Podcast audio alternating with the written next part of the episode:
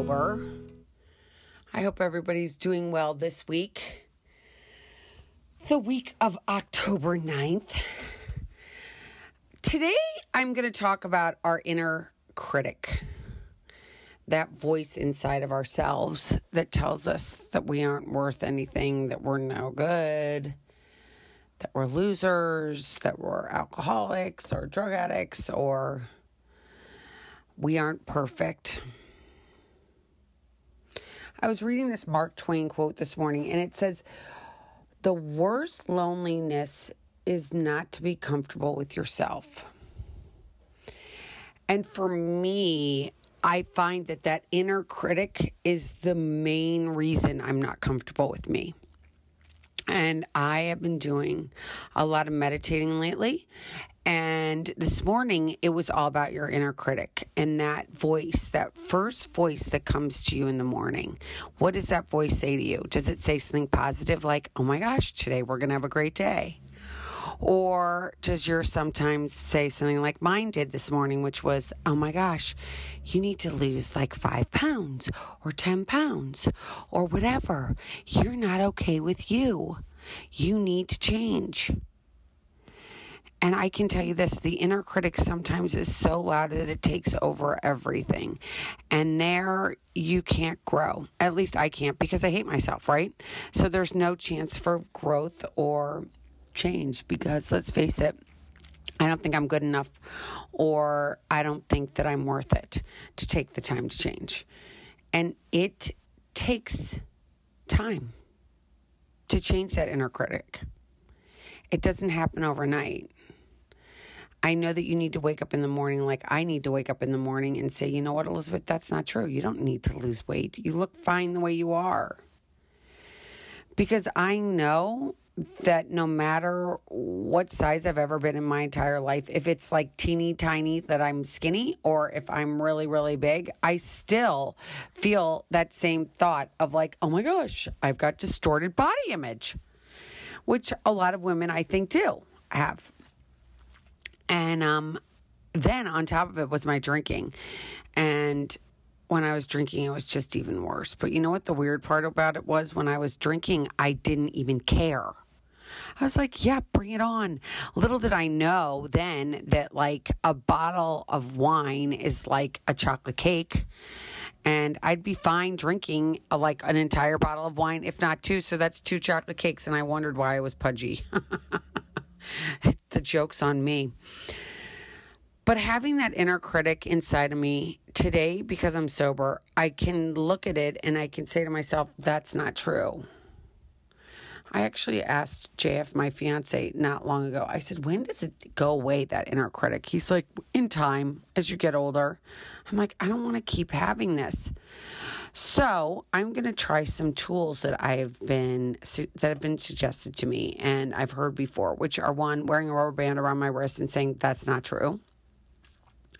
Putting a post-it note on my mirror that says I love Elizabeth and quieting that voice, that inner critic that says that I'm not worth anything. You know, it's um it's really hard when we don't like ourselves.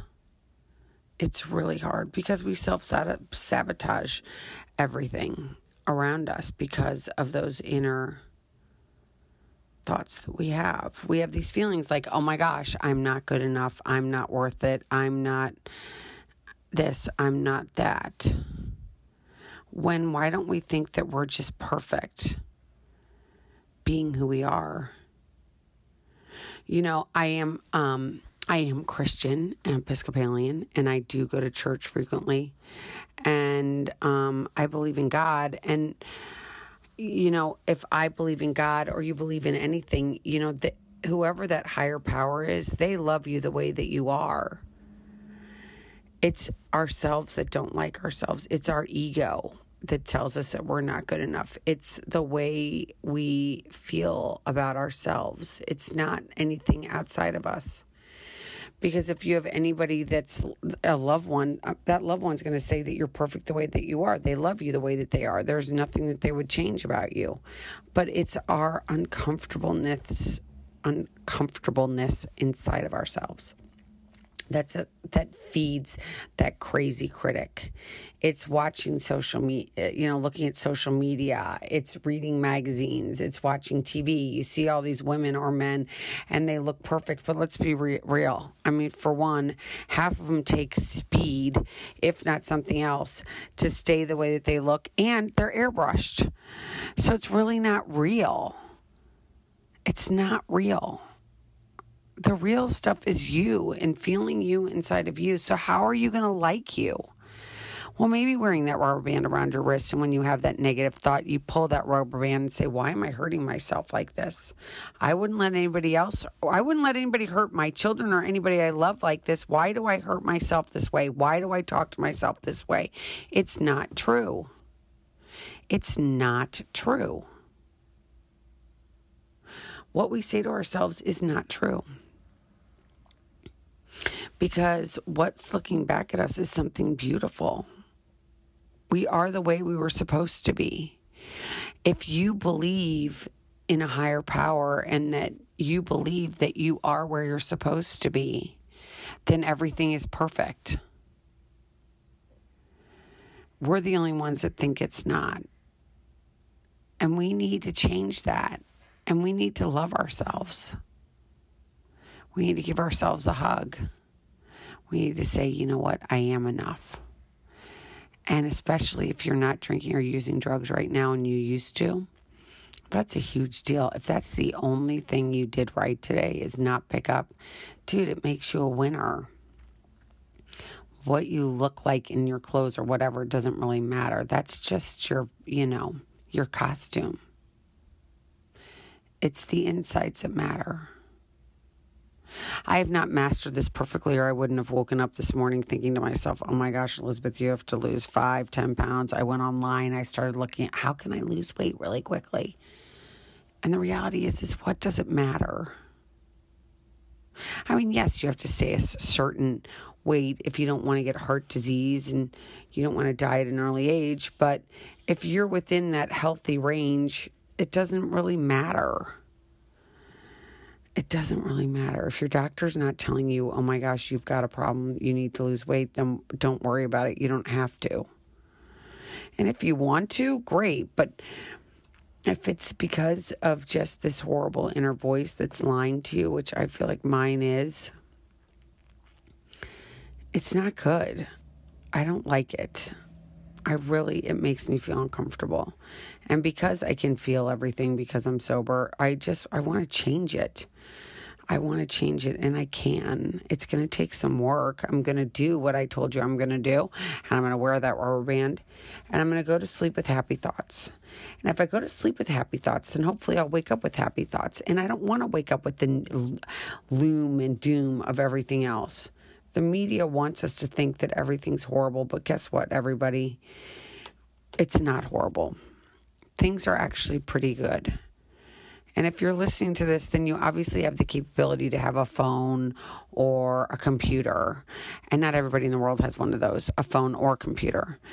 And if you're listening to me, you probably can speak English, and that's pretty, you know, nice. Or I should be able to speak in Spanish, which I wish I could. It's my next goal. That's my next thing on my list. But that's um, now I'm diverting my attention to something else. But anyway, if you can look out the window and you can see something, that's something to be grateful for.